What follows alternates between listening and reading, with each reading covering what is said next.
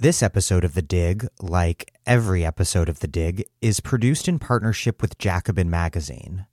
Jacobin is an incredible publication, and you've probably seen a lot of what they've published online. But they also have a really beautiful print magazine. It comes out quarterly and has well over 100 pages packed with illustrations, infographics, and some of the best graphic design in the country. Dig listeners can join 50,000 Jacobin subscribers developing socialist political thought and debate for just $15 a year. $15 gets you an entire year of Jacobin in print and access to the magazine's entire back catalog. If you've never subscribed to Jacobin before, you can access this deal by going to bit.ly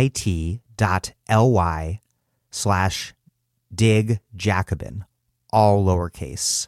That's bit.ly slash dig Jacobin, B-I-T dot L-Y, dig Jacobin, all lowercase.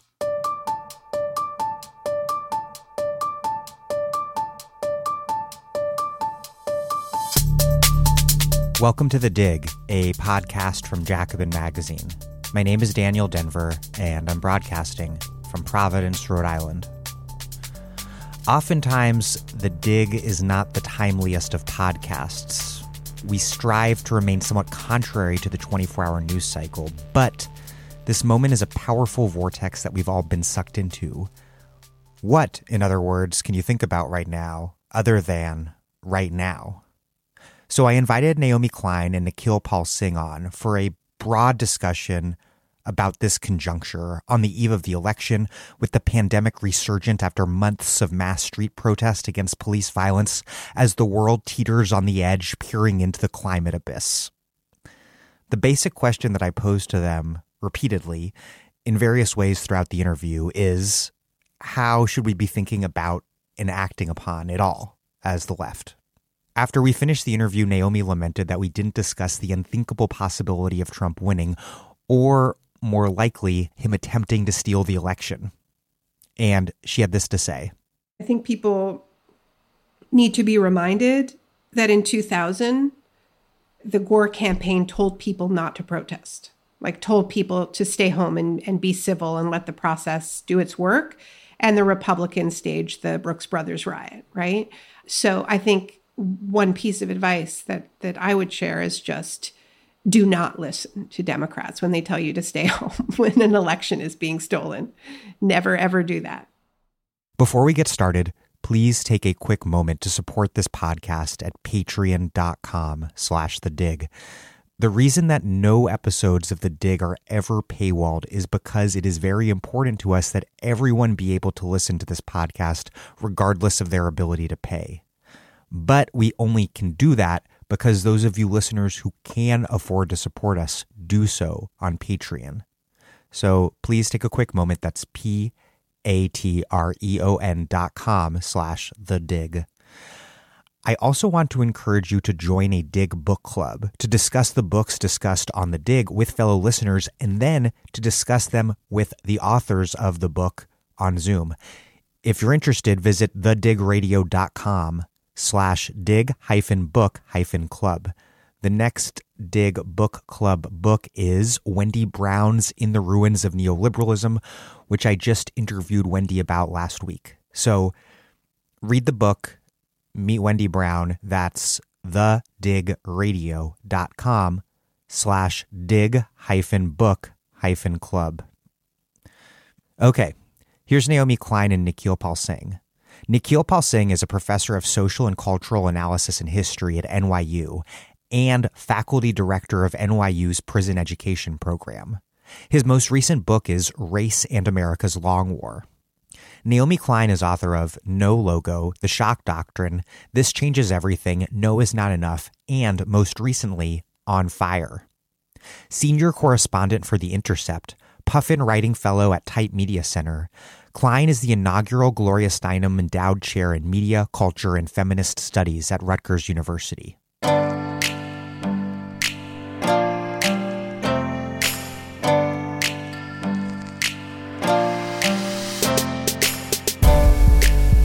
Naomi Klein and Nikhil Pal Singh, welcome back to The Dig. Thank you. It's great to be with you. Great to be here. Thanks. I want to start with a question about, I guess, like your theory of history. Do you believe that moments of heightening and intersecting crises like this one, that they make the direction of history more contingent, more open to a wider variety of futures, whether good or bad? In other words, like what sort of moment are we living in and how should we be thinking about it? I, I think we are in an intensely malleable moment.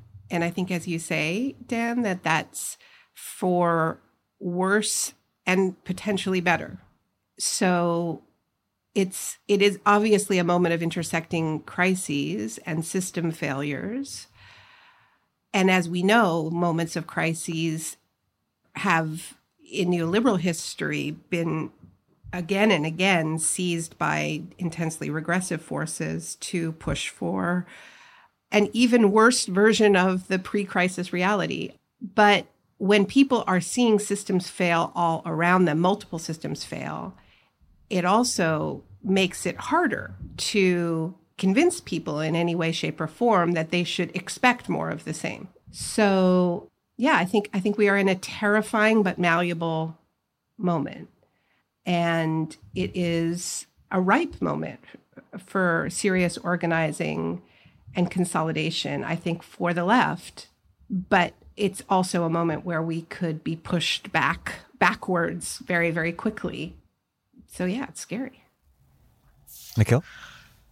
Yeah, I think I, I agree that it's a malleable moment, and in some ways it's an open moment. And in my more optimistic moments myself, I think we've seen an upsurge of more militant kind of feminism. We've seen indigenous resurgence. We've seen a renewal of black politics around Black Lives Matter. We've seen uh, a renewal of a kind of radical economic, at least social democratic, if not socialist politics. So all of those have emerged in our moment in the last 10 years or so in a way that now beg for a fuller articulation and realization in, in institutions, in organizing, as Naomi said.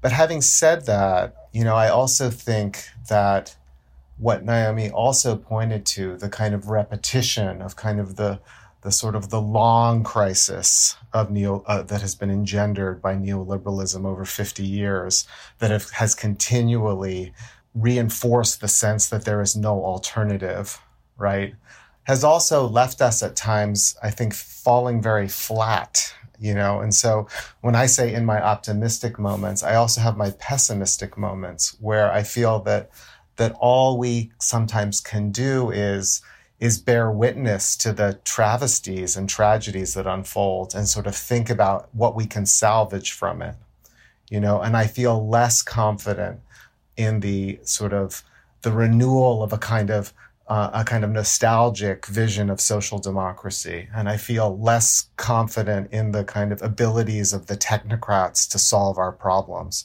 You know, I think both of those avenues within our politics right now, the kind of technocratic imagination and the, the renewed sort of social democratic impetus, both are wanting in many ways, which I think sometimes leaves us to fall back on the, the moral witness or the, or the sort of sense of, you know, that all we can do is, is, is revolt, but without really a sense of where that revolt is going to lead us. So so, I mean, it's a mixed picture for me, and, and that's maybe the best way that I can put it.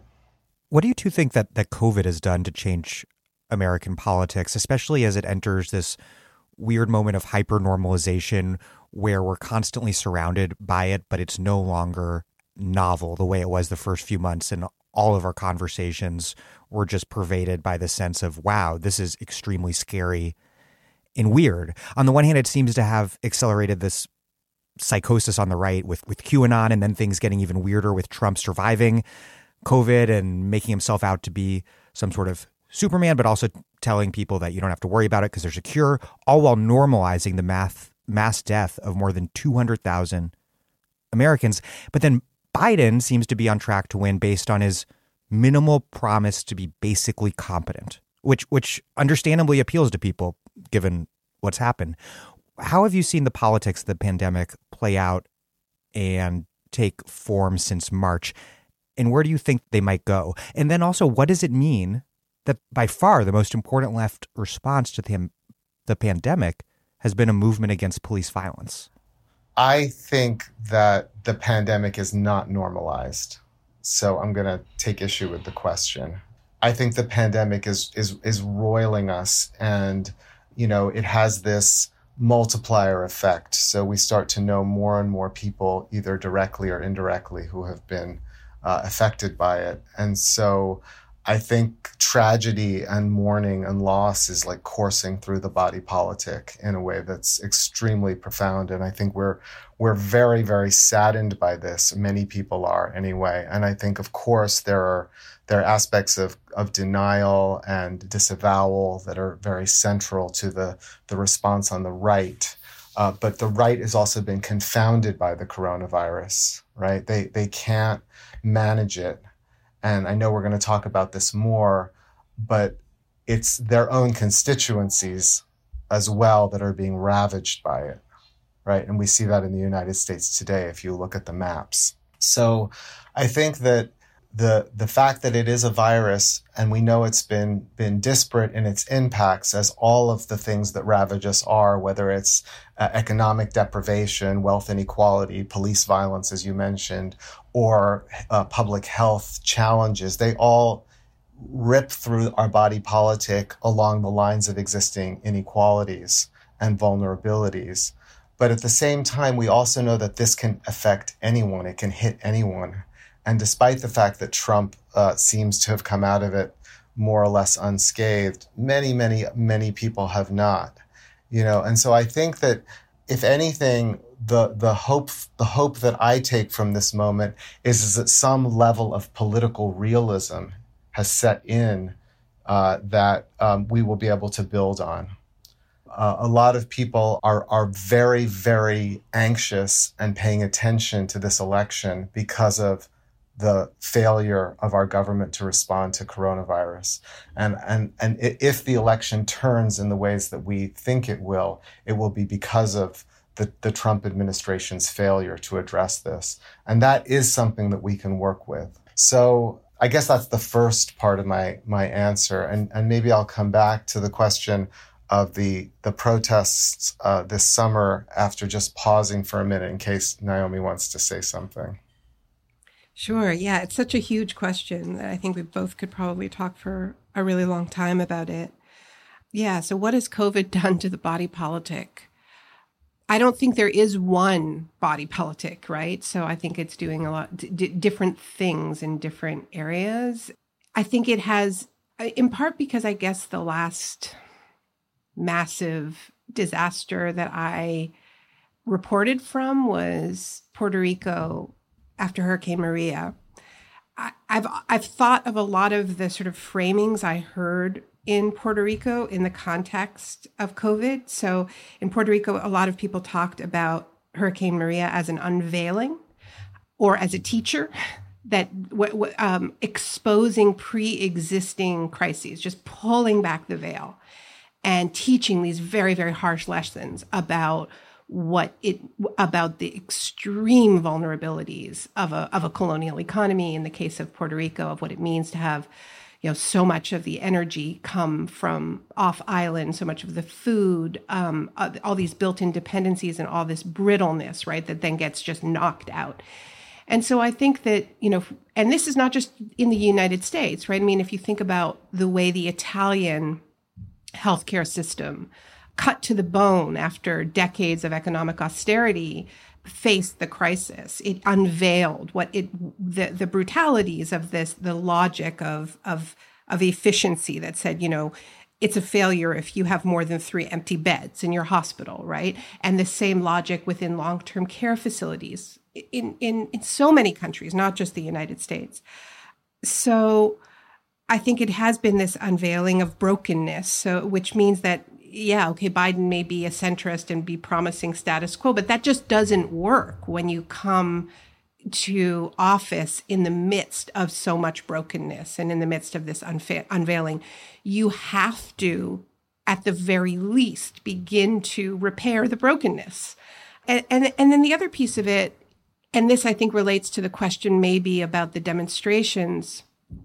Eddie Glaude Jr., um, when he was t- talking about his book about Baldwin, uh, Begin Again, he he talked about he used the phrase solidarity and vulnerability in the context of COVID. That I think when the when the pandemic hit, everybody was forced to think about the web of interrelationships that is life, right? That that you know we're told that this virus could travel on any surface and and and at, at, in the early days we had no you know we thought we had to wipe absolutely everything down right? We didn't know that it was mostly airborne.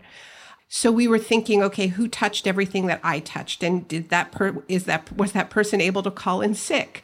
Does that person have access to health care and so i think there's a way in which covid made visible the brutalities of of, uh, uh, of our system and also interdependencies that are invisibilized by capitalism deliberately. And there's a kind of a softness in that or a softening in that, or as, as Eddie said, uh, maybe a solidarity in, in, in mutual vulnerability that helps explain the, the multiracial nature of the Black led uprisings. Because, of course, what's different in this case is is not that that black people are rising up against police murders. It's that more not black people are showing up. And, and and, so maybe part of the answer to why that was happening had to do with more people being in touch with their own vulnerability. I also think that there's something in slowness that the, that the, that the pandemic forced a slowing down of life you know it, we live in a in, in an economy that sees slowness as a crisis and, and pushes us to all function at an incredibly accelerated rate that makes solidarity difficult.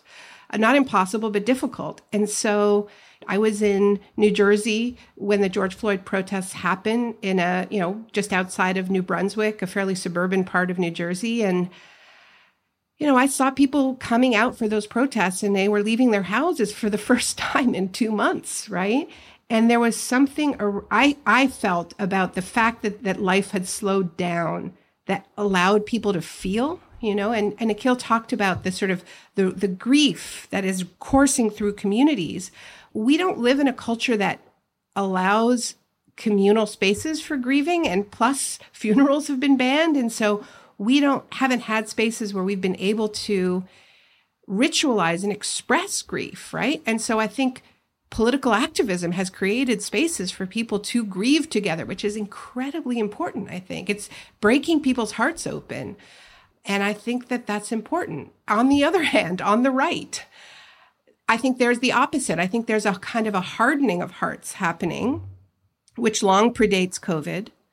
And Dan, you and I have talked about kind of climate barbarism as well, uh, the way in which people's sort of hearts are shut down in the context of crises that kind that if you're not going to act in the face of the climate crisis you need stories that rationalize allowing entire nations to disappear beneath the waves or or to be um, made uninhabitable by drought. You need stories that basically say well those people deserved it and i think that we're seeing we're seeing that on the right in the context of disease where you have trump playing the role of the kind of ubermensch, right? Who survived COVID and he's out there saying, I, you know, I, you know, I'm strong enough. I've got the genes, you know, and, and by extension, he's sort of flattering his base. Like it's only the weak who die from this thing. That's the unspoken part. But that has a very, very deep history in settler colonialism, which, um, where you know, your, your European settlers in, in, in large parts of the country saw diseases like smallpox clearing the land, you know, and using phrases like that, tilling the land, clearing the land of indigenous people because it was God's will. So I think that there's a there's a white supremacist ideological framing of the of the pandemic that is basically saying, well, the people who this kills are weaker, so we don't have to worry about them, and we will be strong and survive it. Obviously, it's not true, but it's a story that rationalizes mass death and and stories that rationalize mass death are very dangerous and and this exposure of interdependence and mutual vulnerability that that covid brings about is what requires the right in order to re-legitimate its own ideology and politics to either normalize the mass mass death or to deny that it's actually happening that covid is even real or or or that covid is perhaps part of some vaccine scientist or, or Bill Gates conspiracy. Unless they're going to just drop their ideology, which by and large they're not going to do, the ever crazier and, and more cruel justifications are, are, are required. Right. But I just think it's important to know that this there's a deep history of, right. of, of, of, this. You know, in, in 1634, John Winthrop, governor of, of, of the Massachusetts Bay Colony, talked about how smallpox meant that God hath thereby cleared our title to this place. So it, it so so there's a divine narrative around who is surviving and who is not surviving. And I don't think we have reckoned enough with how many people in the Trump administration believe that all of these disasters that we're talking about are signs of end times and that they are going to be among the saved who are going to um, be okay while everybody else is going to get what they deserve. There's a lot of powerful narratives intersecting right now. Yeah, yeah, and it's no coincidence that that evangelicals, white evangelicals, are also the base for QAnon. That it's part of their theology increasingly. Uh, Nikhil.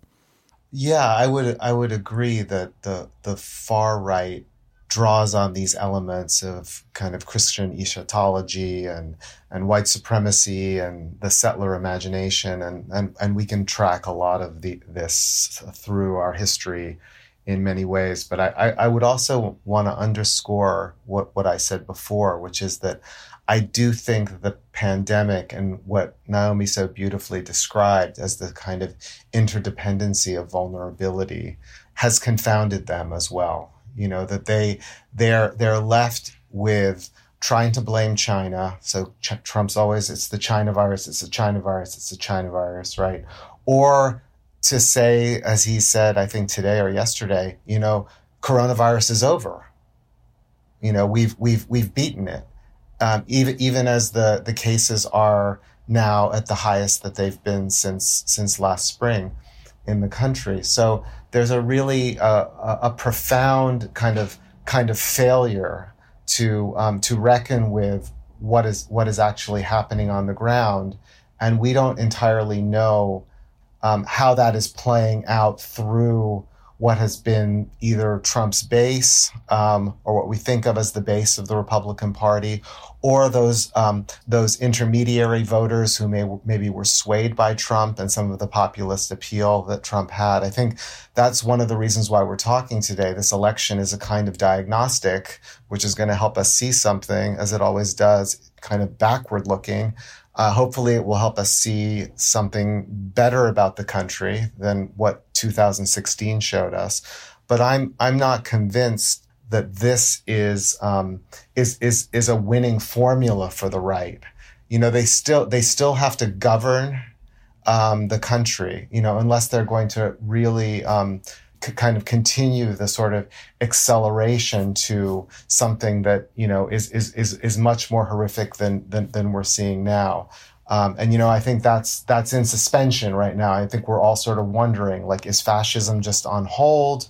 Um, are we about to lose something much bigger than th- that we imagined we couldn't lose in terms of kind of basic democratic procedure? These these are obviously real questions before us, but I but I think that they're in trouble.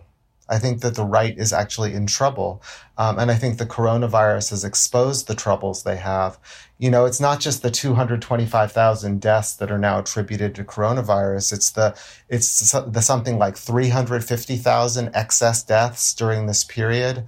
Uh, we still have an opioid crisis. I think I was reading recently that there was something like 70,000 deaths attributed to the opioid crisis since last March. We're hitting record overdose deaths in Rhode Island which has always been a bad state for it. These these are very these are very interlocking crises of kind of po- the politi- our political economy, our public health infrastructure, and our kind of um, our kind of informational ecosystem and Trump's exploited all of them to, to, to short-term gains, you know, and that's kind of his MO as a businessman. It's sort of pump and dump, right? It's like he's, he's gonna, he's gonna strip away what he can for his own purposes, um, and leave a, a wreckage in his wake like he did in Atlantic City.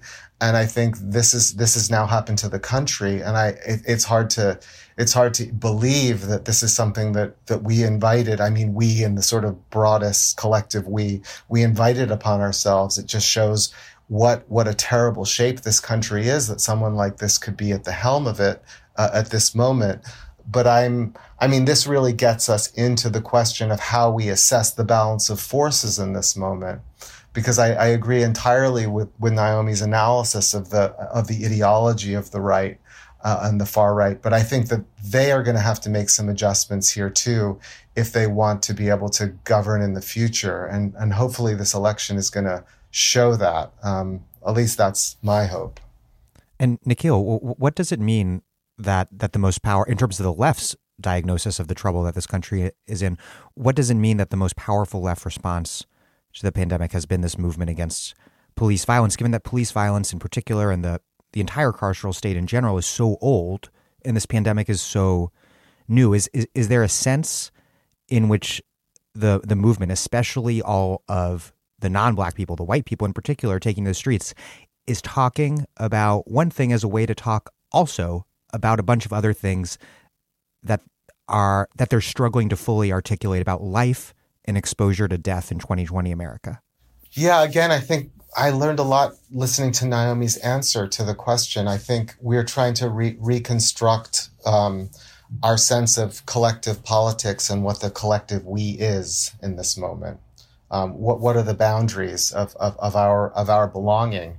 And these these these were these remarkably uh, multi generational, interracial, cross class kind of gatherings and I and I do think they they emerged in a moment that was about you know that was telescoped by by this horrific episode of police violence in Minneapolis that has that we've become attuned to from a decade of such uh, such episodes and the kind of protests that have emerged in response to it. So there's a there's a kind of collective political intelligence around this issue that's been developing. So we're we're starting to get some traction there and understanding the police as the kind of front line of a broadly unaccountable and coercive authority that we face day in and day out at the workplace, in relationship to our, our political leaders, um, in relationship to the ways that um, our needs are not addressed by the basic systems that we rely upon to live.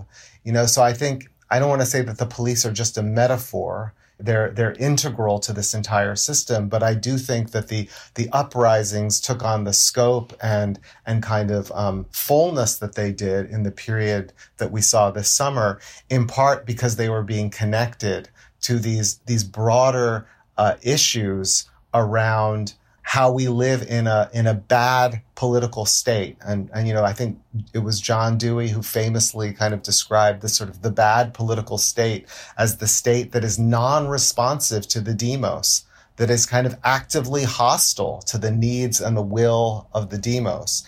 You know and i think we we really have begun to see the police as the face of that. And we've begun to understand that the most vulnerable members of our polity that have historically suffered from that kind of neglect and abuse and violence and also struggled against it as a kind of leading edge of our, our kind of democratic expansion, namely black freedom struggles over the last century or more you know, are a kind of guide to us. They're a guide to take us forward. You know, and I, I think, um, I mean, I look to something like William Barber's you know, Moral Mondays, which started as Moral Mondays and now the Poor People's Campaign, as a kind of great example of this. Um, and I, I wish it would get more more traction and more attention because I think Barber has been talking a long time about the need for a third reconstruction.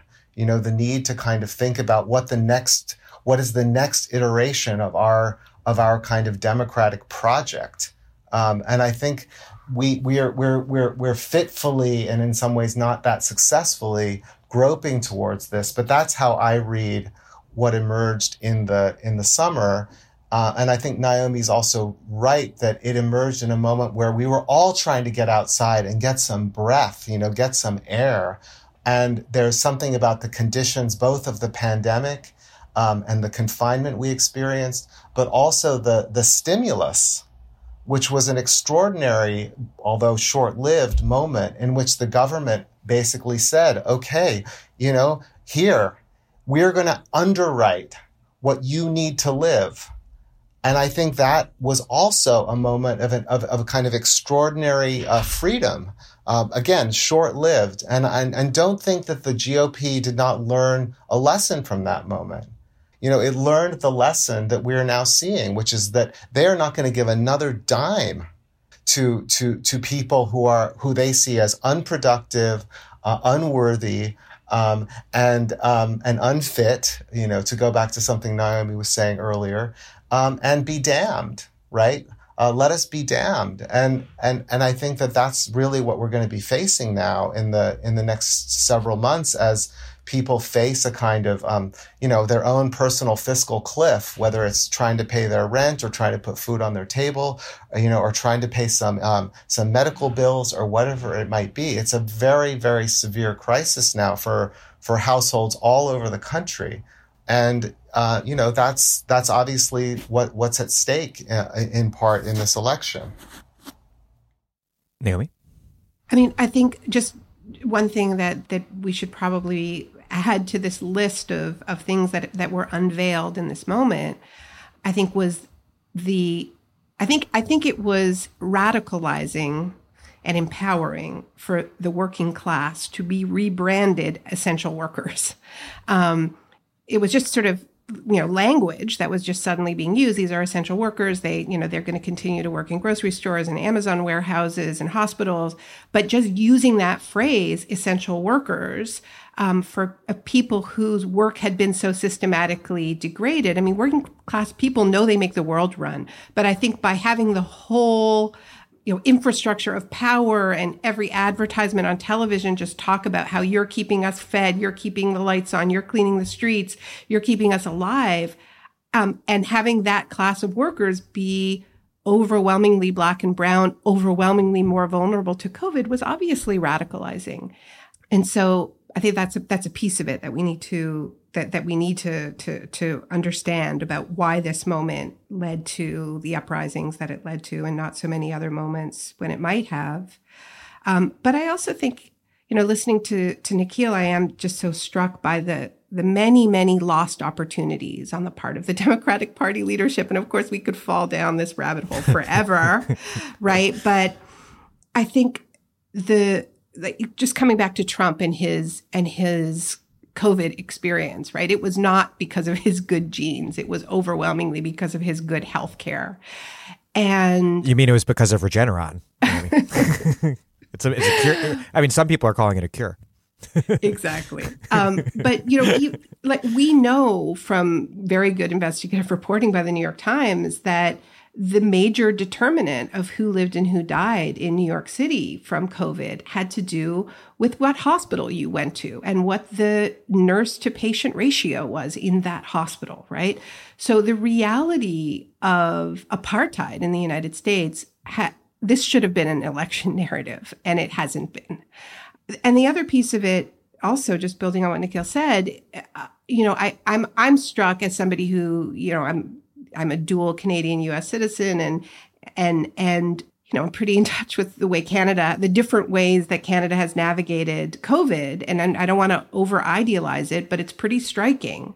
But also European countries and, and, and different Asian countries where, you know, 80% of people's salaries c- continue to be paid and and people have been in so many countries been paid to stay home and so what that reveals and what that could reveal also in terms of empowering people and opening up the imagination of what a different kind of social state could provide. I mean, there's good reason why Republicans wanted to take that off the table. Be, not just because they don't care about people, it's also because they understand that if people really grasp what a government could do if it chose to do, and what other governments are still choosing to do in other countries that are managing this pandemic so much, so much better and saving so many more lives, you know, it would completely change the game. And the parochialness of the discussion in the United States is really quite um, distressing to me because I think this is a moment where I think Americans, even though yes, Americans don't believe they can learn anything from other countries, and the American exceptionalism narrative is so powerful. I do think that it would be striking to to hear more about countries where where public health officials are the the primary voice that the public hears from, not politicians.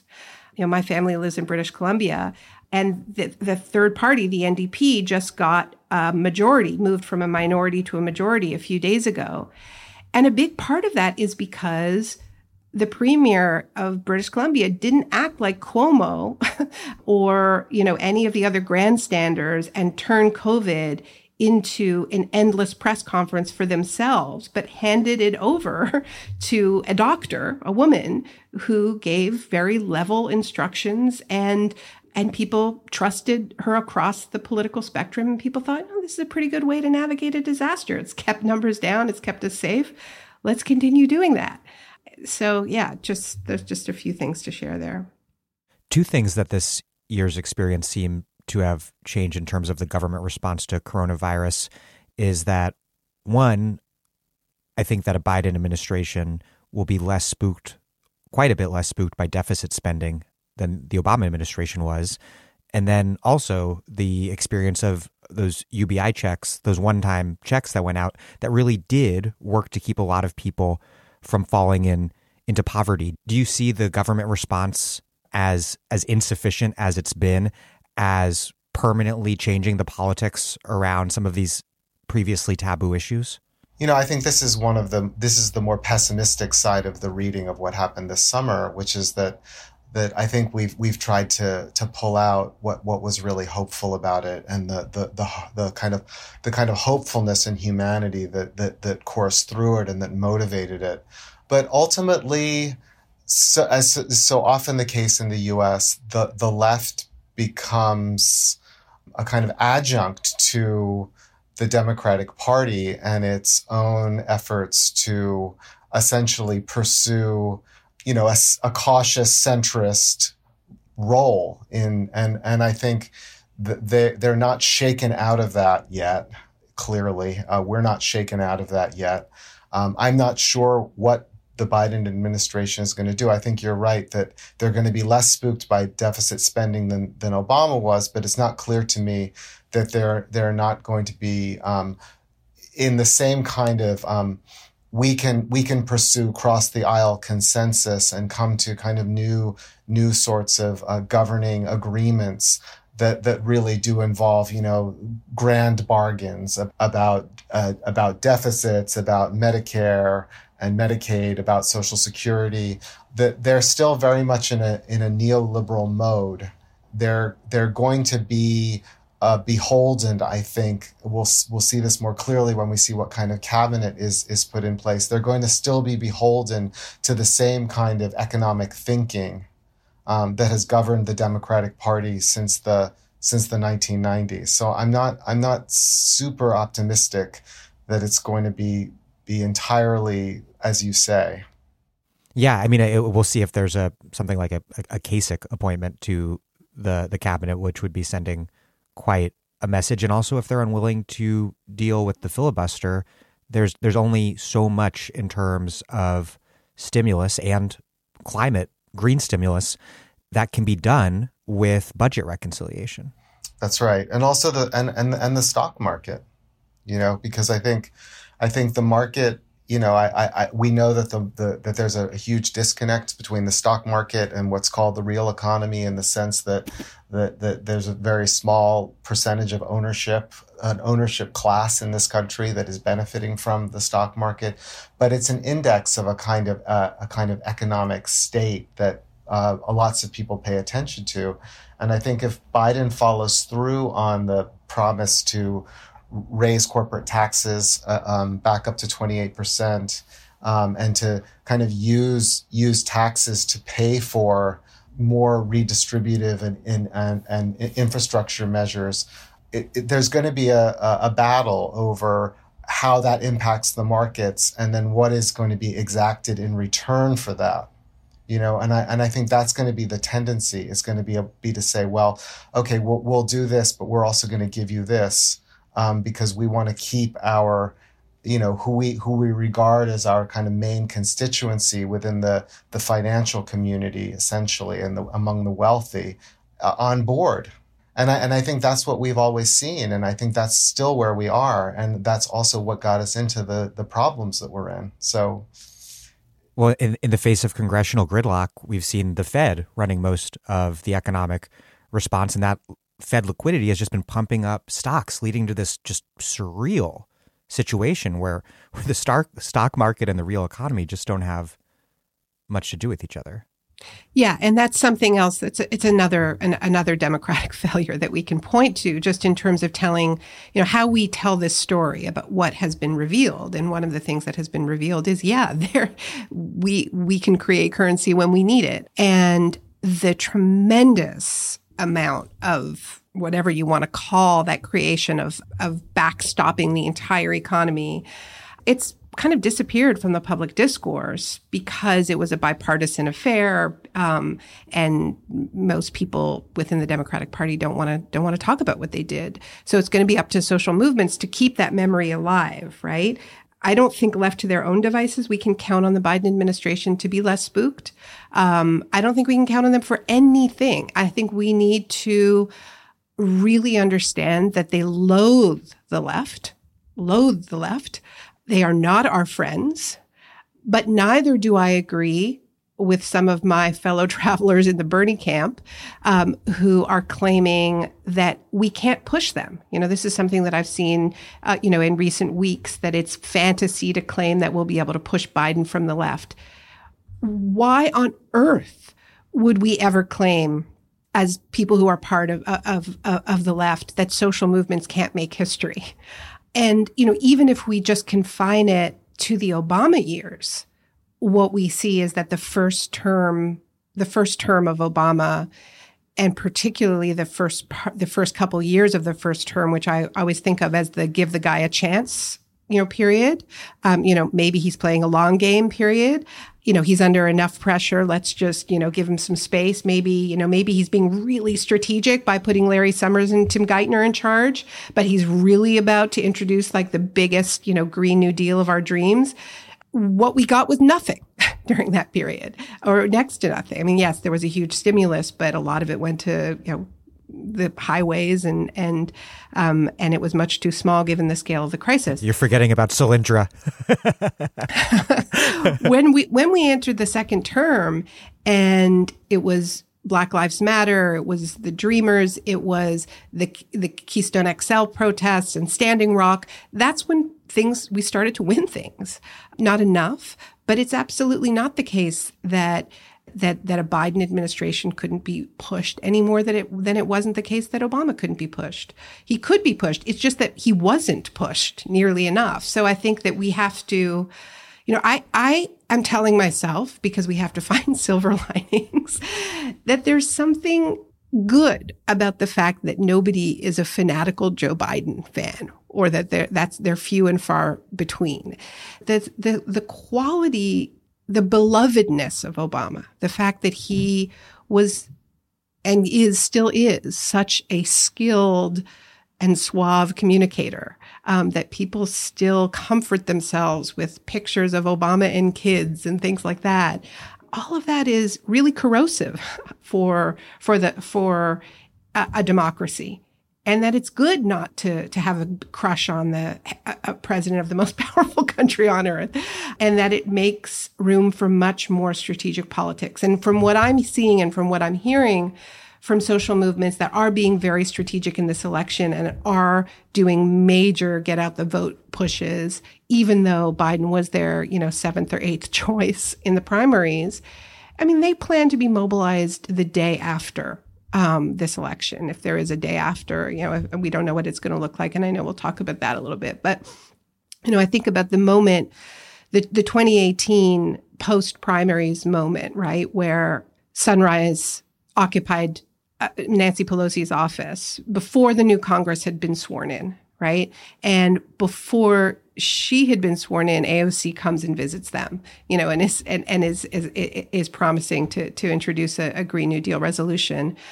We need that on a massive scale. That dynamic, that immediately after the election, bef- no victory parade, but you know, immediate pressure Although I do think that there, that if that if we are rid of Trump, there has to be a, a cathartic moment. I think people need that and deserve it. it just for just for just for our health. Yeah, Naomi, you brought up a lot of important points there, and I, I want to get into social movement lessons from the the Obama administration. But first, uh, what do you what do you make of of Biden's campaign being sort of this this empty vehicle for a vast multitude of anti-Trump sentiment? What what does the way that Biden is running and the way his campaign is operating? What does that suggest about what sort of figures and forces might grab the reins within his administration? Yeah, I think that's a good question. Um, very, very hard to tell. I hope that he assembles a cabinet that surprises us. I'm I'm not very confident that he will. I do think that he is signaling more to progressives um, than we've seen in the past. I think he understands that he has some dependency on the kind of mobilization that has happened uh, against Trump uh, from the left. I I'm a little bit, you know, maybe averse now to the pushing from the left slogan, just in the sense that I think maybe what's happening is is even better than that.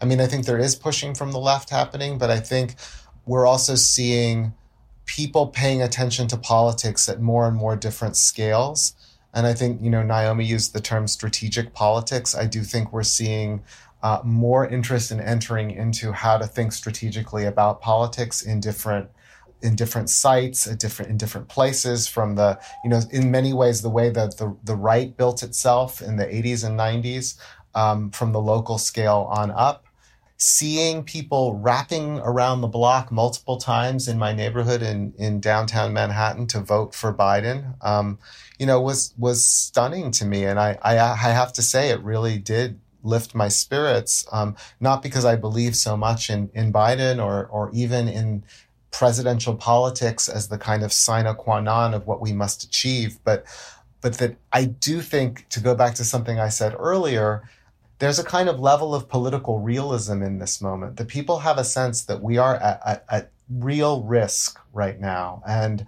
and the thing about Biden and Biden coming into office, if we if we think that is going to happen, and we should probably also talk about the unspeakable alternative at some point, is that he's going to be pushed by circumstances.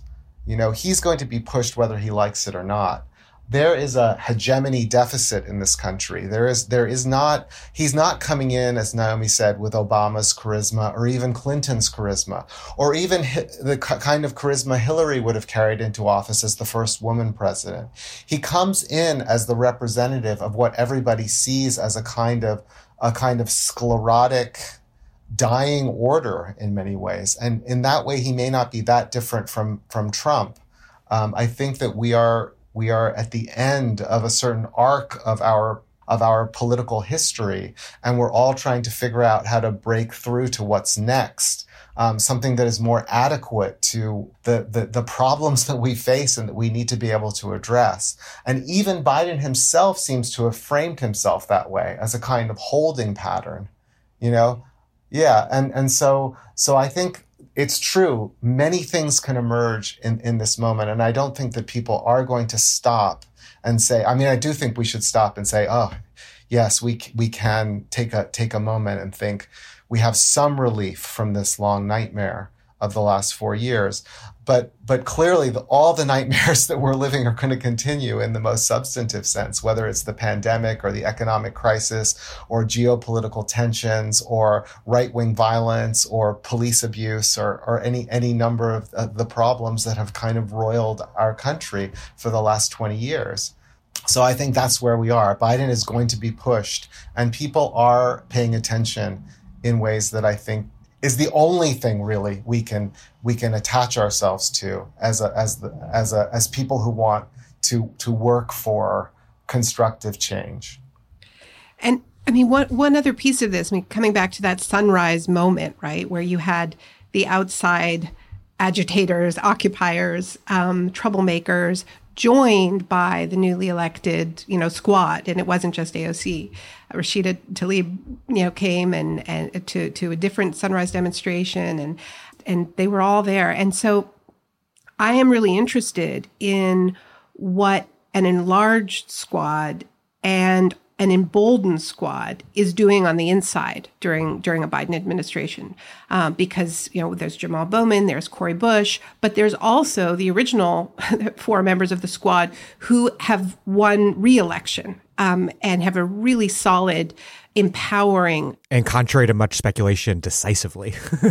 oh yes, right. They've beat they've beaten back these amazing attacks, and so the, you know they're coming in powerful and and that's exciting as well to see how that plays out. And I hope to see more organization uh, among them, and and and I think we you know we need more strategy, inside outside strategy. Um, so uh, that you know that's that's that's something else to, to keep in mind. Just on the sort of silver lining front, I don't know if anybody's interested in this, but I want to share a story that I tell myself uh, um, because obviously we're not in a situation that any of us wanted we didn't want these options, I assume. I, Nikhil, I don't think you were in the Biden camp in the primaries, if I recall correctly. Dan, I know all about you. Um,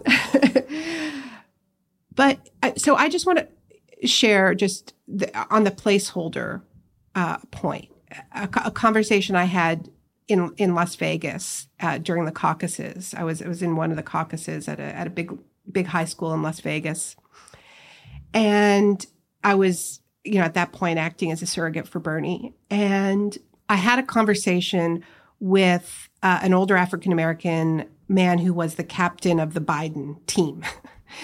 Uh, in in that in that caucus, which lost. Ber- Ber- Bernie won that caucus, as he won almost all of the Las Vegas caucuses. But he came up to me and he said, "Look, I agree with Bernie on everything, um, and, but we're so tired, and we just need a transition. And I don't think this country is ready for Bernie. You know, and this is something we heard again and again on, on, on the campaign trail. People who supported Bernie's policies, but projected onto America a belief that a democratic socialist would never win the presidency and that it was simply too high risk. Now, of course, we countered that. It, we in the Bernie camp countered that and, and made the argument that we could face the onslaught, um, that we had something to offer that the centrists didn't have to offer, that it was something worth fighting for, that Bernie was the perfect candidate to run against Trump. And, you know, we marshaled all those facts. But anybody who, who claimed that Bernie was not risky was living in a fantasy. You know, I'm like, like I'm a third generation red diaper baby. My, you know, my grandfather was blacklisted. My parents left the United States because my father was a war resistor. They could never have imagined Bernie Sanders winning. They had to leave the United States because there was no place for them. So the idea that that we were so sure that we could win, that, that wasn't true. What we believed was that the risk was worth taking. We had a risk reward ratio, right? Where we believed Biden was risky because of all the things that we're seeing now, because of because of the the the the, the swamp, because of all the years in politics, because of the experience with Hillary. We believed he was risky. We we were afraid of a 2016 redux, but Bernie was also risky we believed that there was more reward with the Bernie risk than there was with the Biden risk. And, and, you know, what I argued was that there were no low risk candidates. Everybody was a risk. And so we had to make a calculation based on risk reward. But the point is, if Bernie had won the primary and lost to Trump, it would have set the left back 50 years or more. And we don't know that we would have run. We don't know that the guy who I met in Las Vegas wasn't right. He may he may have known the American people better than we do. My parents may know the American people better than I do. So, you know, I think that we that that the left is in a in a powerful position right th- right now, um, and we could have been wiped out by this. So, yeah, we have to push like hell. But I don't know. I mean, does that seem like a, a, a, a what? How does that strike you? I'm just curious. I was thinking about the same thing this this morning while washing dishes. Like literally, I remembered very clearly. But I was thinking of it in a in both the more optimistic way that you're phrasing it, like, oh God, I would have been just so terrified as a leftist about the prospect of Bernie losing to Trump and what that would mean. Not the, the left, but the world. The left and the whole world. But to put it back to you more pessimistically, because I heard this on doors in New Hampshire and Massachusetts, all these people agreed with Bernie's ideas. I wasn't debating the ideas with people, I was debating electability constantly. How do we, though, confront this common sense idea, assuming that it continues to exist and that it's not, you know, a uniquely 2020 phenomenon, which I don't think it is, among so many of our would be allies, by whom I mean everyday liberal voters, the base of the Democratic Party, this common sense idea that that fighting for any sort of radically better or even merely livable future is just not possible. This this notion pushed by Republicans that maybe has more truth than we'd like to believe, but I think is is still sort of a myth that the United States is, electorate is a center right one. What like what do maybe as you're framing it, Naomi, we dodged a potential bullet, and that's a silver lining. It doesn't mean we did the wrong thing by supporting Bernie, but either way, I don't think we dodged a bullet. Look, I still I still wish Bernie had won. I still believe he could have beat Trump. But I, I, I think we have to be honest that none of us knew for sure. We did not know.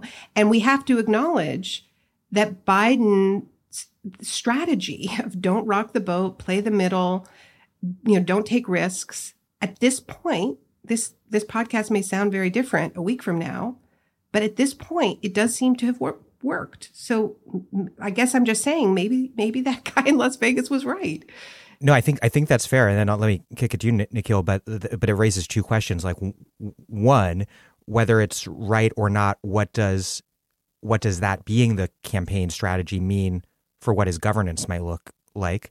And then two, the left is still stuck with this with this problem of of of the voters we know we need, which are ordinary Democratic Party voters, having kind of a deep pessimism about the possibilities of transformative change, even though they believe in it.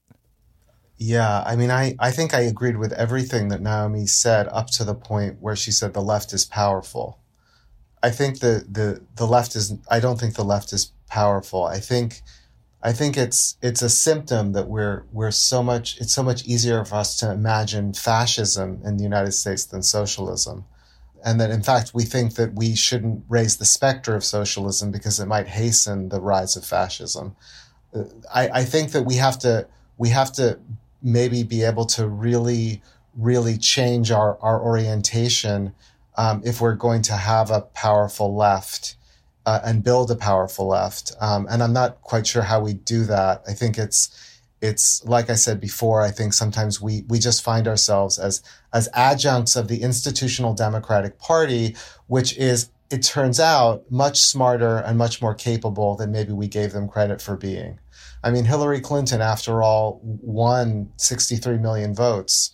The the Pelosi strategy, suburban strategy in 2018 was very successful, taking back Congress there was there that they could be vindicated by a Biden landslide, which also takes back the Senate. Of course, this is all going to remain to be seen. And I don't think any of it suggests that they are themselves the masters of American politics at this moment or the political forces that are roiling the country. That's not what I'm trying to suggest, but they are much more powerful than the forces on the left.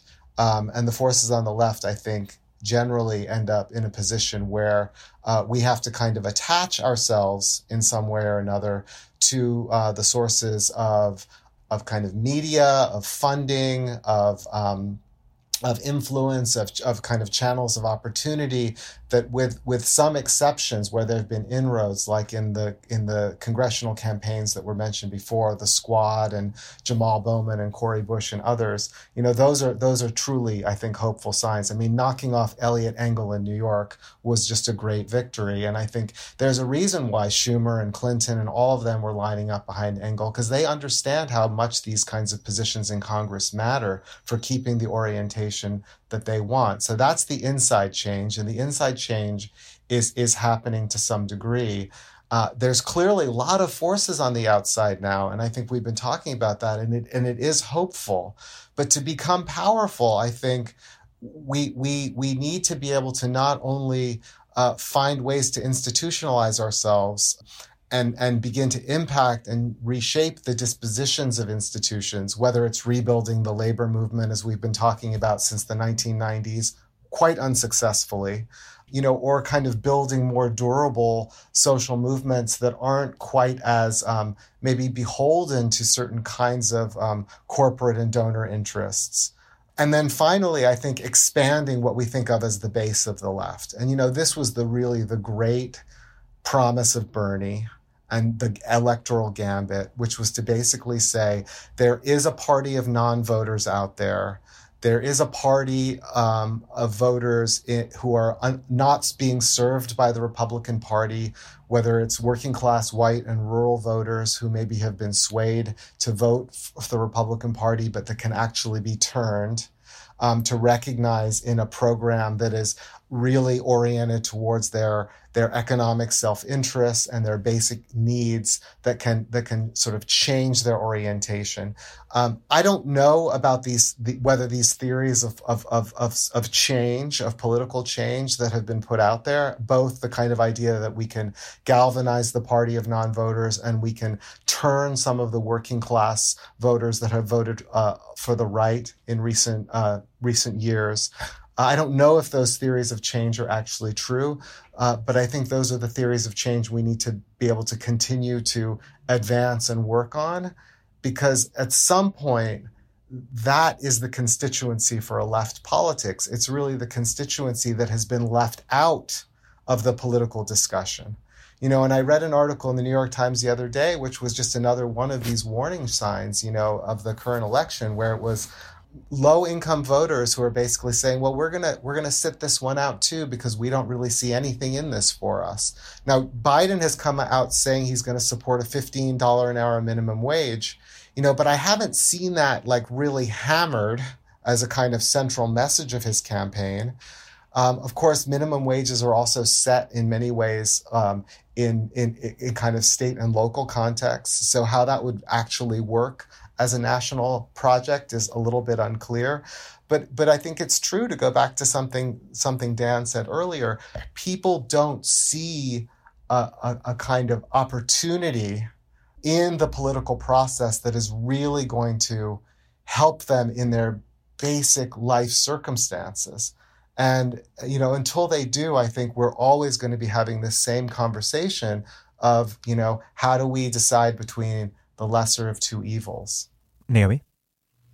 Yeah, I mean, and I guess I would clarify that when I say it, that the left is powerful, I mean, I mean it's more powerful than it's been in my lifetime, which doesn't mean it's nearly powerful enough because it's been incredibly weak in my lifetime. But you know, but but if we if we if we bring together the depths of the demands coming from social movements, so not just saying there are big social movements, but there are social movements that are demanding completely different kinds of societies and economies and are not afraid of building across silos and building a whole and and embracing a, a, a holistic vision of a, of a different kind of world. That's a shift as you know the squad is a shift but also the polling shows us a shift that there is tremendous support for medicare for all. There is incredible support for a green new deal among uh, uh, you know among democrats. And and there is deep demand for the kind of material supports during the pandemic that other countries are providing. But the democratic party has failed people. And and so the best case scenario is that is that that Biden really does represent this sort of last gasp of that dying politics and that there really is a generational shift underway. But I think we have to be very careful about overemphasizing electoral politics as well. That that's just one piece of this. And this is where I I I, I think there is a exciting generational shift going on within social movements and including you know young people studying history and and really understanding how New Deal victories were won, that it that that that that this was a, not a moment where a government handed down these victories from on high, but that this was a high point of labor movement organizing, with the capacity to shut down entire cities, and that that's you know to the extent that that that that the New Deal delivered and it didn't deliver for everybody as we all know it was because of that pressure from below so yeah i mean we have our work cut out for us there's no doubt I'm Aziz Rana, and you're listening to The Dig, a great place for analysis about where we are, how we got here, and what can be done. It's my favorite podcast, and you can support it at patreon.com. This episode of The Dig is brought to you by our listeners who support us at patreon.com and by Verso Books, which has loads of great left wing titles, perfect for Dig listeners like you. Verso just launched a new subscription service for readers to get ebooks and discounts every month. When you become a member of the Verso Book Club, you receive all of Verso's new ebooks every month, as well as one or more new books in the mail, plus 50% off all Verso books as long as you're a subscriber. To celebrate Verso's 50th anniversary, all member tiers are now at a discount of 50%. Choose between three membership tiers. The Verso Reader tier is a digital subscription for every new Verso ebook each month. Verso Subscriber for one book sent to you in the mail every month and all Verso ebooks. And Verso Comrade for two to three books sent to you by mail every month, plus all Verso ebooks. To celebrate Verso's 50th anniversary, each option is 50% off for your first three months. At this momentous time for global politics, Verso will bring you radical voices that challenge capitalism, racism, and patriarchy, debate the future of the planet, and work towards real political change. Sign up for the Verso Book Club at versobooks.com slash book club. That's versobooks.com slash book club. I want to stipulate that Biden's strategy is correct for the sake of argument to get into what that then means, his centrist campaign, what that then means for how he will govern. Because instead of turning out non voters, which is what Bernie hoped but failed to do, and I think part of the lesson there is you just can't do it in the cycle of one primary race. It's really, as that Times article you're you're referencing, Nikhil, I think showed really powerfully. People have a deeply reasoned alienation from electoral politics, and that's hard to a hard thing to change. Um, but but in, so instead of of turning out non-voters, the Biden campaign is winning over affluent suburbanite centrists. And there was another New York Times article about this about rich and well-to-do donors moving from supporting Republicans to funding Democrats. And we've kind of seen this movie before where the Democratic Party's turned towards suburban liberals over the past half century. And the historian Lily Geismer, who I interviewed on the show a while back, writes about this. That played a big role in moving the party toward neoliberalism. So, what sort of political impact do you think that the wealthy suburbanite centrist turn toward Democrats under Trump might have? Because there's strategically obviously some very good things about it in terms of just looking at ne- at November 3rd, like Senate seats that might be won as a result. But how might the left approach the problem of a Democratic base that, because of Trump, becomes more hostile to working class interests and the left?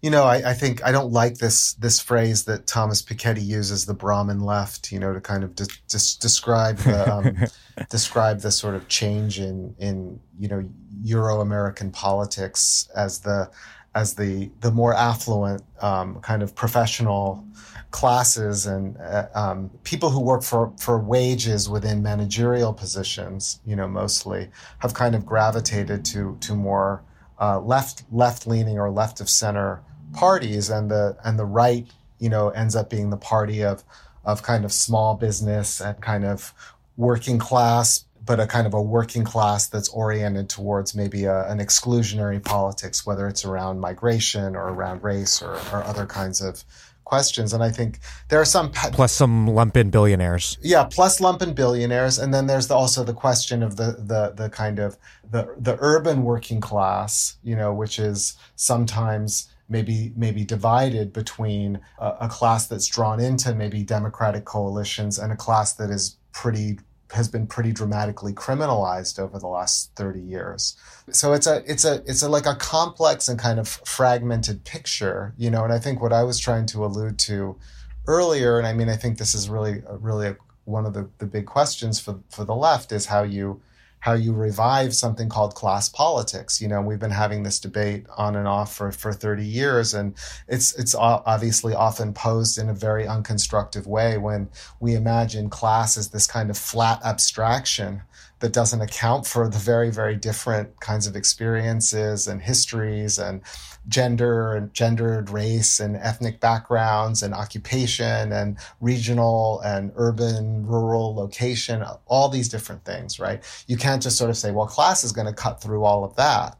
But, but we do have something of, of, of a kind of uh, a plutocratic politics on both sides that organizes itself differently, right? So a, a Republican Party that appeals to kind of regional despotism and small business and you know a kind of a kind of a kind of a working class base underneath that that maybe is employed in these in, in, in, by by some of the kind of elites or or sees those elites in the guise of employers and then a Democratic Party that is really cobbled together much more through a kind of appeal to kind of professional suburban middle class interests in alliance with a kind of urban working class and urban being the code for you know kind of the more multiracial side of the coalition right? So the democratic party wins 80 to 90% of the african american vote which is a vastly working class population and I think this time, you know, where where Latinos go is going to be a big question. Um, I mean, I was reading an article recently that one of the really strange things about the current election is is that both coalitions are becoming m- more multiracial, right? That that more it, it may be the case that Trump gets more working class voters of color voting for him in this election, even as Biden pulls in more white voters right that were maybe once trump voters. So it's it's there's something happening to our politics that is really interesting and and it's it's unclear kind of what the trajectories are. And i think what the democratic party does will also have something to do with what the republican party does. You know if the republican party really moves in a more um, in a more genuinely populist direction and i'm not anticipating that. I think they're actually going to continue down this this ultimately self defeating road of um, trying to see how long they can ride out some degree of power through counter majoritarian institutions and practices, whether it's voter suppression or or or using the courts or kind of hoping that you know that the trick of the electoral college will work in their favor but they're they're really they're really running i think on borrowed time and i think that that there's going to be some people in that party that are going to recognize this i mean they too are are going to undergo some kind of revision out of this moment you know and that revision could could take some very very scary scary paths obviously but I think it's going to condition what the Democrats do as well. And I think the thing that I'm scared of when it comes to the Democratic Party and this kind of suburban Sunbelt strategy, if you will, you know, is that they grow to a kind of uh, complacency, you know, and really see the kind of um, the broader constituencies in the country that are kind of out of favor, out of power, out of economic security you know, as kind of supplicants rather than as real, partic- real rather than as real participants. You know, th- that that kind of part. Well, as Nancy Pelosi said, we feed them. Yes, exactly, exactly. Wow. That was an incredible moment. You know, horrible. horrible moment, and that party is going to lose popularity like in a in a heartbeat without Trump to run against. You know. Yeah, and especially and and look, we don't know how long the COVID period is going to be, and I think that Trump's messaging of like the choice is between lockdown and nobody having any, you know, work or money, right? Or, you know, just like open it all up and let people die.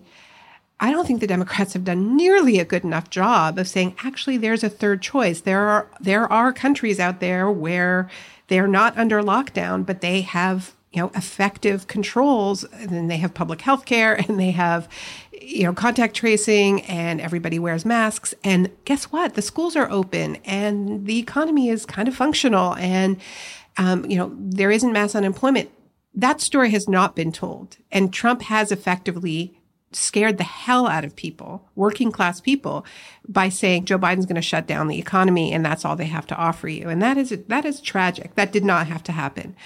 And and yeah, they're not very good at this messaging at all. I think that's a really good point, you know, and I think I think there really is a question of whether the Democratic Party can govern effectively. How how much better would they have done with this pandemic? I mean, clearly they would have done better than Trump. And you know, Obama's whole whole shtick, I think, was um, people want minimally competent government. You know that that was really not adequate to the crisis moment he was elected to address. But I think that was that was the idea, and I think Biden carries that with him. But how how minimally competent can they be? As as Naomi pointed out earlier, you know when you've cut hospital capacities to the bone. You know, when people are living on the edge of, of, of like not being able to pay their rent, you know, when when we're we're kind of in a situation where our infrastructure is crumbling around us. I mean, it's it's it's New York City, New York State, where I live, and we're governed by Democrats. And De Blasio came in as a very very progressive mayor. You know, in many ways, on the criminal justice reform tack. You remember he on stop and frisk and putting his own son in a commercial. Yeah, he he he he ran on that all the way, and you know, de Blasio's done a few good things, like getting universal pre K, I would say maybe his best thing. But this city is not functioning well.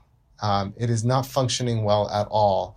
And there's not there's not real leadership through this this pandemic. I think New Yorkers are doing a good job of managing it, but the city is really not doing well. Um, you know, and I, I have friends of mine who are really on the left, and they're like, I wish Bloomberg was still mayor which is horrifying when you think about it because like you know that's what that's what bloomberg bloomberg was the kind of you know the authoritarian technocrat you know not trump by any means uh, but but you know not even remotely on the left so i think i think we have a we have a ch- challenging a challenging moment um, ahead of us and and it's not clear yet because of Biden being this placeholder, this kind of cipher, somebody who's kind of run from his basement and all that. What he's really going to what he's really going to do, and I I am kind of surprised that there isn't a more robust argument for how we're going to address coronavirus come Jan, you know come January because it's going to be raging still, you know. Yeah, and because it is it is impossible to manage this without a frontal attack on the logic of austerity. You, if you want to open your schools, you need to hire thousands and thousands of teachers and teaching assistants. You need to invest in outdoor education. You need to rethink education. And that's why it's been possible for Betsy DeVos et al. to come in and say, look, we just want to give you choices. We want to support your parent pods and all your privatized solutions and vouchers because the Democratic response has not acknowledged the state of profound decay and disrepair that the entire public sector is in. I mean, I agree with everything Nikhil said. And I mean, one of the things that worries me about the kind of postmortems of the Bernie campaign is that because the turnout of non voters was not what we hoped it would be, that we take this lesson, or some people take the lesson that it's impossible right? Because in fact, what it was was inconsistent and patchy. But you know, you mentioned the Latino vote and the fact that that Biden is very weak in that area. Bernie was very strong, and that was because of incredible organizing. I mean, coming back to Nevada, I mean, watching like the Unidos con Bernie organizers on the ground was awe-inspiring, and they did turn people out.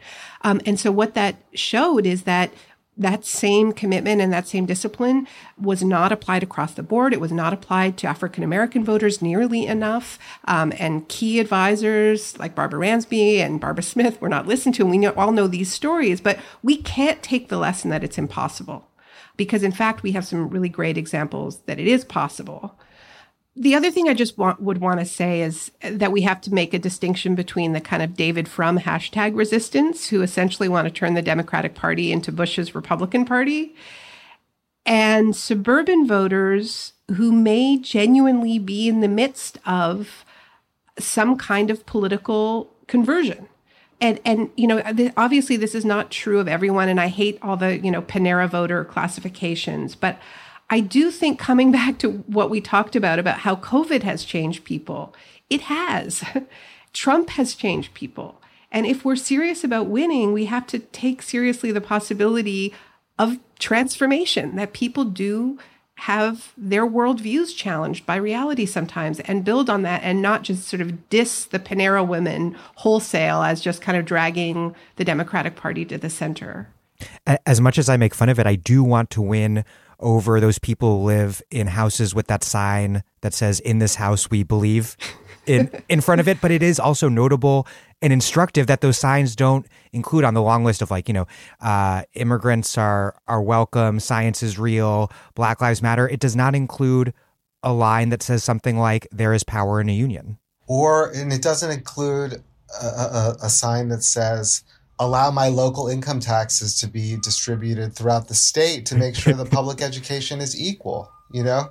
Or please build low income housing in my neighborhood. Exactly. And i think that's that's that's sort of where we we have the the, the sort of long the long standing dilemmas of the kind of neoliberal era which was you know that that, that, that there was a, there were there were popular kind of right wing movements that made neoliberalism possible. If you go back to like the, the tax revolts of the, you know, of the of, of, of, of the late 1970s. Which is back on the ballot in California this year, interestingly enough. Exactly.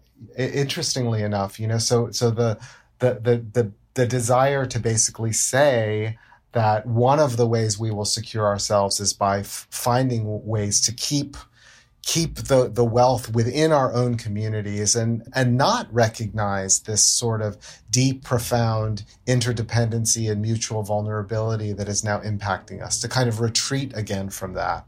So I, I do think Naomi's right, though, that there, there is an awakening going on.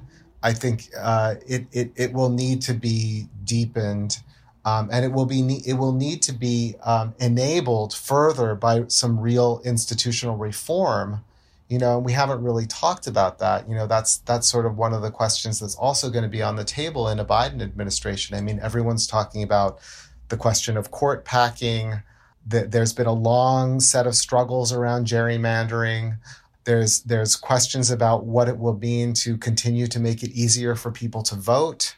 So i think it's been really interesting this election cycle to watch so many people vote early and to basically seize it in some ways themselves and to say we're we're just not going to not have our vote not counted we're just going to get out there and make sure and we're going to be willing to stand in line for a really long time to do this but but I think we we have to be able to make it easier for people to vote. We have to be able to um, in some ways delegitimate the Supreme Court or transform the, the terms under which it operates so that it understand so that those nine people understand that they are on notice. Which is not what just happened. Uh, support for Amy Coney Barrett's nomination skyrocketed during the confirmation hearings. Yeah, I mean it's it's so we're you know it's it's it's a it's it's a tall it's a tall order, and we haven't even gotten to the the kind of um, the larger kind of global geopolitical, environmental, you know, the questions that are, I think, very much at the heart of what Naomi's written about over the last, you know, two or th- two or three decades, really. Um, and these are going to be enormous challenges as well. For sure. I mean, we're talking about getting to ground where we can even begin to talk about it, right? I mean, and this is this is this is why I'm so frustrated, and I don't know how how big a, a, you know electoral block it represents. But of course, Twitter distorts reality, and I see a, quite a few people in my feed talking about how you know they're tired of voting lesser of two evil and they've been doing it forever and you know it's this is this is the election um, where they're going to take their stand and and Annie Leonard, who's the executive director of, of Greenpeace, talks about how you know I'd rather I, I I'd rather push a moderate than fight a fascist, um, and I it, the, the, choice seems pretty clear to me if it needs to be said. Um, you know, we used to say this. You know, I, I, Dan, you've written about being part of the Nader campaign in 2000. I supported Nader in 2000 as well. 2020 is not 2000, and thanks to, in large part, to the to the pathetic corporate pandering of the Democrats in power, the House is on fire. It's on political fire, it's on social fire, and it's on ecological fire. And there is someone with a water gun, and there is someone with a can of gasoline and it's pretty clear that this is not the moment to score political points. It's the moment to tackle the guy with the can of gasoline. And then we figure out how do we turn that water gun into a fire hose. I mean, what else are we going to do? One thing I that I think is a bit of a problem is the way that these debates take place on Twitter amongst, you know, personalities whose the, the weight of their opinion corresponds to the number of their followers. And, you know, I'm not above playing that game. I'm not pretending I am, but we have this situation where we don't have many movement leaders who lead organizations that represent people who have anywhere near the platforms of you know social media or or media stars and, and in part that's because we don't have very many movement organizations that actually represent tons of people. So it's a problem that I think is f- with a lot of causes. No, I mean, I, I agree with that. And I also agree with what Naomi said previously. I mean, it's not even a question for me that voting for Biden is the, the, the right choice. But I think that, that, that, that my, my sense is that people is, is that people see that. Um, I, I think there was a, um, you know, in 2016, there was a certain, you know, there was a lot of uh, a lot of hostility to Hillary Clinton. I think there was a lot of that, that was kind of that was baked in both because of her some of her very specific characteristics, her her associations with past administrations, her gender, obviously, and I think there was a there was a a, a kind of a, a bit of a ludic sense for some people that like I can roll the di- dice with Trump, you know, and you know, and maybe this will this will shake things up in some way, or maybe he will be a surprise, or maybe he will, you know, um, and I and of course that was that was uh, to, to, many of us it was it was obvious what the right choice was in two six, 2016 as well, and I voted for Hillary Clinton as did many many people, you know, with with a lot of disdain um, and and and and without any any shred of joy, but uh, but it was the right choice then, right? And this this lesser lesser of two evils argument, you know, is is really a somewhat of a meaningless, I think, uh, posture because uh, it doesn't really accomplish anything. It's it's a it's an it's an individualistic politics. It's not based upon any kind of kind of wider theory of change. Uh, clear clearly, this is the moment, and I think this is the moment we we have an election. We hopefully get Trump out of office we have a sense that we have a, a, a, new table set.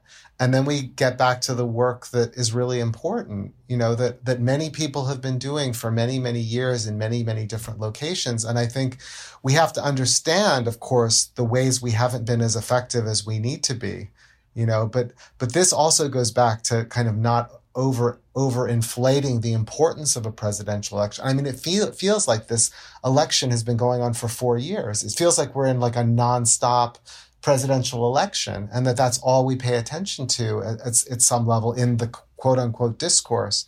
You know, and it will be it will be nice, I think, hopefully, to be able to talk about some other kinds of things and to focus our attention in ways that maybe we can start to gain some some some traction. Yeah, I, I want to maybe argue not the other side of it, but another side of it, which is that I also think a lot of the recurrent every four years liberals and also people on the left sort of like hectoring people into voting for the Democratic candidate is a politics that doesn't have very much to do with getting people to vote for the Democratic candidate because the conditions that will cause Biden to win or lose and cause X number of people to vote for him or to vote for a third party don't have anything to do with what various people on Twitter or even podcasts might say, at least at that scale. I think it has to do with how much, on the one hand, how much people hate Trump and want to get him out. out. The answer is a lot of people, very passionately. On the other hand, how excited people are about Biden. Not very much, especially since he constantly shits on the left. But overall, I think it's pretty clear that this time that the hatred of Trump far outweighs the distaste for Biden, and that all of the kind of like liberal hectoring, the continuing to you know blame Jill Stein for 2016 or even going back to Nader 2000 to, to blaming left defection to third party voters for the success of of right wing presidents who didn't even win the popular vote is more of something that that liberals do on Twitter to make themselves to provide an explanation that doesn't involve them interrogating their own complicity with the the state of affairs we're, we're living under. Well, there's absolutely that. There's absolutely that. But I I still think that there is a significant, you know, number of voices out there with pretty large followings who, who seem to be playing a role that is just about demoralizing people and I find that bizarre because, you know, I mentioned, you know, I've been involved in electoral battles where there was, you know, a real third party option that wasn't going to win, but you know had a political program that people were excited about. Uh, the Green Party is not playing that role in this election cycle, and, and and so the point of the argument is just to score political points. Yeah.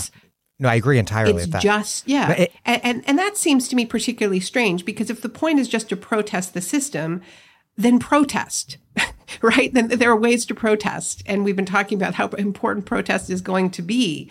But just sit, just sitting out an election is just sitting out an election. That's not a protest. Yeah, I think I think what bugs me more about the, the part of what you're describing, Naomi, that bugs me the, the the most is less around vote for Biden or not, and more about the deep pessimism that we sometimes hear about the left's ability to make to, to make change under a Biden administration. And that I believe is is truly damaging because the the universe of, of voters is much mar- larger, like just orders of magnitude larger than the leftists that having that are having this discussion. Whereas the number of the, the universe of people who are kind of like left cadre who are going to be deciding how to take action under a Biden administration is a much smaller universe of voters who do need not only optimism as some sort of, you know, drug, but actually like a realistic analysis that looks back at the Obama administration and understands how, as you mentioned earlier, how Occupy, the immigrant uh, rights anti deportation struggle, Black Lives Matter, Standing Rock, and then finally the Bernie 2016 campaign, how the left, um, in more and less successful ways, engaged with an establishment neoliberal Democratic president. Those are important lessons that we need to to learn so that we can move forward and be as effective as we can. I think we'll know we've we've sort of crossed some threshold when we're no longer in a situation where one of the main characteristics of the left is the perennial disappointment with the left. You know, I, I, I, think I think there's there's a way in which which that becomes the kind of the kind of crosstalk that happens. You know, leading some people to declare themselves post left, or you know, or or the true left, or you know, the faux left, or you know I mean, I mean, I guess I've always been a little bit of a of a popular fronter, kind of in my orientation, and the question before us has always seemed to me, how do we assemble the largest possible constituency that we can imagine for our politics? And how do we actually engage in ways that bring together the challenges of of, of severe and worsening economic inequality and deprivation with the challenges of various forms of domination that we should all rightly on on uh, from every moral and ethical standpoint oppose and reject whether it's gender domination or racial domination um, or the or the or the legacies of indigenous dispossession or the problems associated with migrant and refugee struggles you know and but the thing is that happens of course is, is that as, as we start to list these things and as we start to talk about what the what the wider range of left commitments are we start to then fray and have disagreements you know and i don't know if you read uh, jedediah purdy's piece in dissent yesterday uh, that was published online. Um, I think it's going to be in the next issue where he's kind of talking about this. And you know, one of the things he's saying is is that the you know the the, the left has to work through the nation state. It's been one of the you know one of I mean th- this is obviously a truism. We we work we're talking about national politics for the last hour and a half. Uh, but but what he what he says, I think, a line in in the in the piece is, you know, a, a recognition that you need to put the welfare of your fellow nationals first in your politics. You know, well, I mean, this becomes then a real a real vexing question for us because obviously this has been, you know, th- he's putting it in a really anodyne way, in a kind of nice way. But putting your fellow nationals first is really, in some ways, one of the the sharpest, kind of most polarizing questions of our politics before us. Because what constitutes a fellow national is really becomes the question: who is a who is a legitimate member of the polity? Um, do, do we do we do we make the case that undocumented workers should have all the rights that that ordinary Americans have? I mean, I think we should be making that case. Then are we putting our fellow nationals first? You know, how how do we think about that question? These are these are the kinds of questions that I think have have produced not only divisions, but there have also been questions that we haven't always necessarily wanted to tackle um, head on. But I think we, we need to, or we're going to just continue to find ourselves kind of fragmenting and splintering in the ways that the, the, the left really has over the last 20 or 30 years. And, and, and that, that again was the, the great promise of Bernie. I don't think he, he ultimately, you know, he didn't, he didn't master the landscape of polarization. He, he comes from a pre, a, an older, an older generation, you know, that, that understood solidarity as a kind of deep, deep commitment you know and i think we have to we have we have to we have to absorb that again and and, and kind of remember that. Uh, but then we have to figure out how we how we adapt that kind of sensibility to the kind of landscape we find ourselves in. Naomi one thing i'm trying to think through is what to make of everything going on here in the us through what we're seeing right now in chile where the left just won this enormous victory in a referendum to elect a constituent assembly to toss out their Pinochet constitution and write a new one to replace it. And what's so powerful about that, among many things that are powerful about that, is that Chile's left has been waging this democratic struggle that was simultaneously about economic and political democracy. Because their neoliberal constitution has made it impossible for people to overthrow because their neoliberal political constitution has made it impossible for people to overthrow neoliberal economic which was by design. I mean it was it was very very openly discussed by the chicago boys um, that they were building what they called a technified democracy which literally meant a, democ- a, a democracy that would be protected from, well, an economy that would be protected from democracy. So all the economic levers would be locked away. And that's what the Constitution was designed to do. So that the, they did it in preparation for the end of the dictatorship. Yeah, so with so with everything going on right now in the US, the election, Supreme Court, pandemic, Black Lives Matter, climate change, massive inequality, precarity, all under a president who is the product as I was discussing last week with with Wendy Brown of such a deeply degraded democracy. How do how can we learn from Chile and have a left that that fights for democracy in a way that's really broad and and all encompassing that that includes elections but but ties those electoral struggles to this broader struggle to fundamentally democratize this country both both economically and politically so that we're thinking about all these things kind of in a simultaneous an interconnected way. It seems like too much to hope for for the U.S. right now, but in, but Chile really does seem to demonstrate precisely how it's done. Wow, that's a huge question, and I think it's it's it's the question in so many ways because um, because the system I mean, in Chile, people know the system was rigged by Pinochet and the Chicago Boys in order to take the muscle out of democracy before it arrived at, at the end of the very long dictatorship. And so they never had had real democracy, but that's true of the United States too. Um, And, and so if we continue with the idea of the unveiling coming from Puerto Rico, right? That, that this is part of what has been unveiled for a lot of people who, who hadn't seen it before. This is part of the unveiling, not not not just of COVID, but of Trump, right? Of the that more people understand the the profoundly anti-democratic nature, all the ways in which it is rigged, all the ways in which the, there are checks on democracy, not checks on power, checks on democracy um, whether it's the Supreme Court or the Electoral College. Um, and, and Nikhil knows way more about this than me. So, yeah, that's the hope. Well, I would, I, I think that's exactly right, and I would, I would, I would add to that that you know there's a reason why, and I don't always agree with all of the the sort of the long, the sort of longue durée arguments that are made about about the centrality of slavery or the centrality of settlement in the contemporary moment. I mean, I, I think I basically agree with the broad impetus to see that we are still reckoning with contradictions that were lodged at the founding.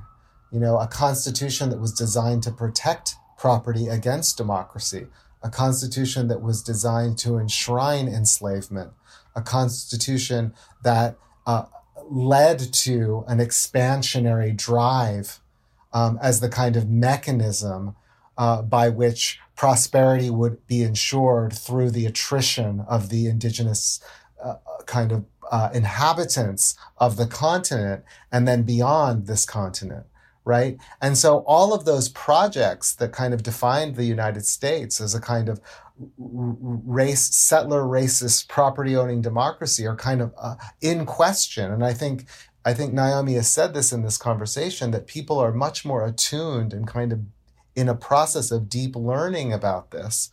But how we how we take all this on and kind of redesign our own uh, our own project, our own collective politics in this moment is a is a very very tall order, and I think one of the really big challenges that we haven't again really talked about today is how it relates to the the kind of wider world in this moment. Because I think the problem I think we're facing is is that we're not going to grow our way out of this.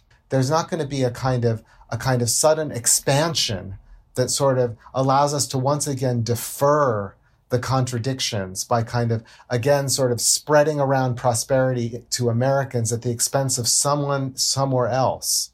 You know, and I think that's ultimately, as as as Greg Grandin argued in in the end of the myth, you know, his his Pulitzer Prize winning book uh, of, of last year, that's kind of what Trump's border wall signified. And in some ways, Trump, for all his, his mania, kind of recognized something, you know, about the, uh, about the delusions of expansion. I don't think he really recognizes it, but, but the, the question of how we, you know, cultivate our own garden, as it were, in, in, in, in, in harmony with people in other parts of the world, in coexistence, you know, in constructive coexistence is a huge challenge for this country. And I think one of the things that scares me the most about the coming period is kind of how some of this is going to play out in our foreign policy.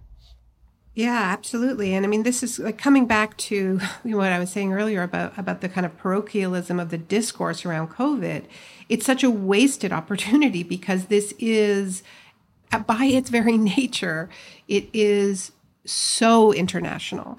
And you know that that that cover of the New York Times photograph scroll, right? That where you just see images of people around the world in masks and getting tests. You know, I find that interesting that they have stuck with that for over over now, you know, something like 6 months because that's not how we talk about it really. And the rest of the world is still largely invisible in the United States.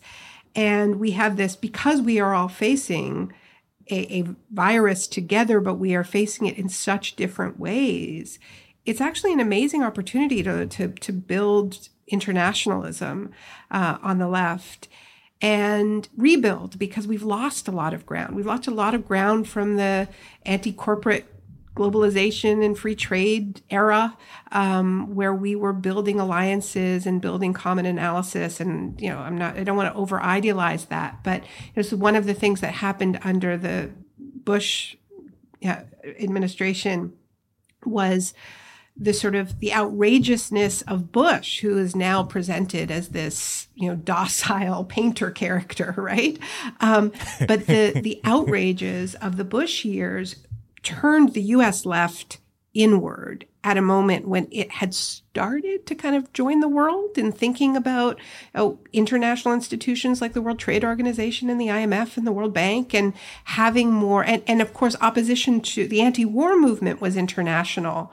But then things started going inward again. And so, yeah, I haven't read that Jedediah Purdy piece, but I would really reject this idea that this is the moment to just kind of look after our own country people. Certainly from a, a climate perspective, it's a big part of what landed us here was an unspoken sort of sense that climate change was something that was affecting other people in other countries far away and not us. And any kind of hierarchy of humanity is just going to lead us, I think, to um, you know more barbarism. Yeah, that's a really interesting and kind of depressing point because COVID really should. It, it, COVID has we as we've discussed has exposed our interdependence, but that exposure has really stopped at the border, even though there's it's so obvious that a pandemic by its very nature crosses political borders and what an opportunity to start thinking beyond our borders and about the interdependence of the world's people for the sake of the future of the planet that we all live on.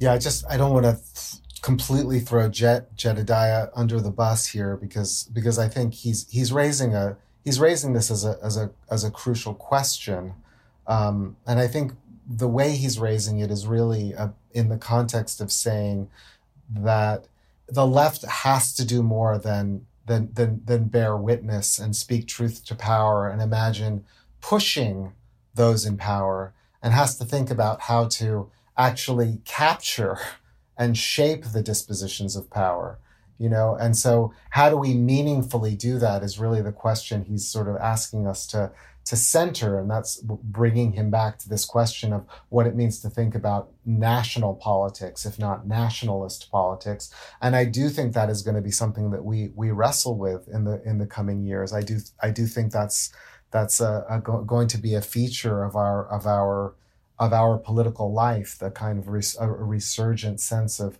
our nation first. And I don't think that Biden is going to, you know, really dislodge that either, you know, and I think that again, maybe this is a subject for a follow up conversation um, that would kind of take us out again um, into into the questions about um, what it means to rebuild international solidarity and institutions because I think that Naomi's absolutely right about how much ground we lost there over the last 20 years.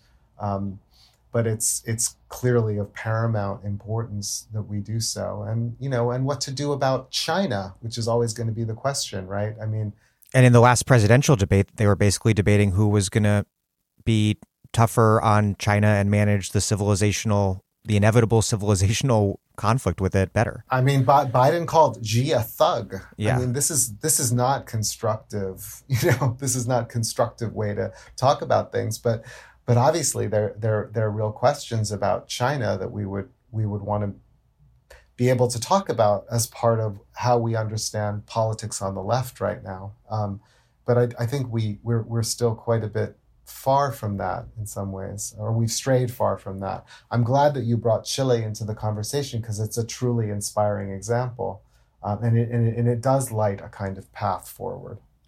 And and there is, I mean, the, the the historical significance of it and the resonance of it, I think, is so important because this was the original laboratory um, for neoliberalism, introduced with blood and fire. Yeah, there's a slogan on the in the in the in the social movements in Chile that that um, says something like, "We are children of neoliberalism, but we will be the parents and grandparents of a of another system of a new world." And you know that remains to be seen, but I think that that's the kind of ambition that we have to channel that we and you know there was you know this is a this is our pre-election show so you know i have to say that there is no There's no guarantee or, or even maybe likelihood that we will do the kinds of ambitious systemic transformations that we've talked about in this conversation under or beginning under a Biden administration. I don't think any of us are optimistic enough to claim that, to claim that it is likely. But I think one thing I can say with certainty is that under a second Trump term, there is a certainty that we will hurtle towards authoritarianism, which is already happening.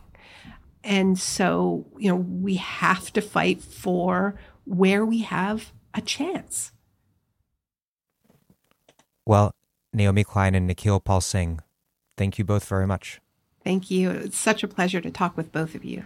Likewise, really very great to talk to you both, and let's hope that we we what where we focused uh, ends up being borne out, so that we can continue the conversation.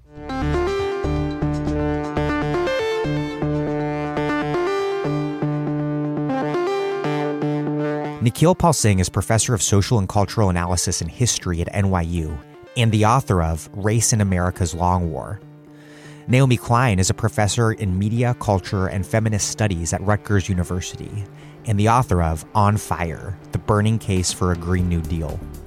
Thank you for listening to The Dig, a podcast from Jacobin Magazine. As Marx once said, after noting that the worst thing that can befall a leader of an extreme party is to be compelled to take over a government in an epoch when the movement is not yet ripe for the domination of the class which he represents, and for the realization of the measures which that domination would imply. While other podcasts have only interpreted the world in various ways, our point is to change it. We are posting new episodes every week. The Dig was produced by Alex Lewis, music by Jeffrey Brodsky. Our communications coordinators are Julia Rock and Zachary Nin. Our senior advisor is Thea Riofrancos. Check out our vast archives at thedigradio.com. Follow us on Twitter at The Dig Radio, same on Facebook. Please also find us wherever you get podcasts and subscribe to this podcast. If it is on iTunes or wherever, please also rate and review us. Those reviews ostensibly help introduce us to new listeners, but the real key thing is you telling your friends about the show. Please make propaganda for us and do find us on Patreon and make a monthly contribution to keep this operation going strong. Even a few bucks a month is huge.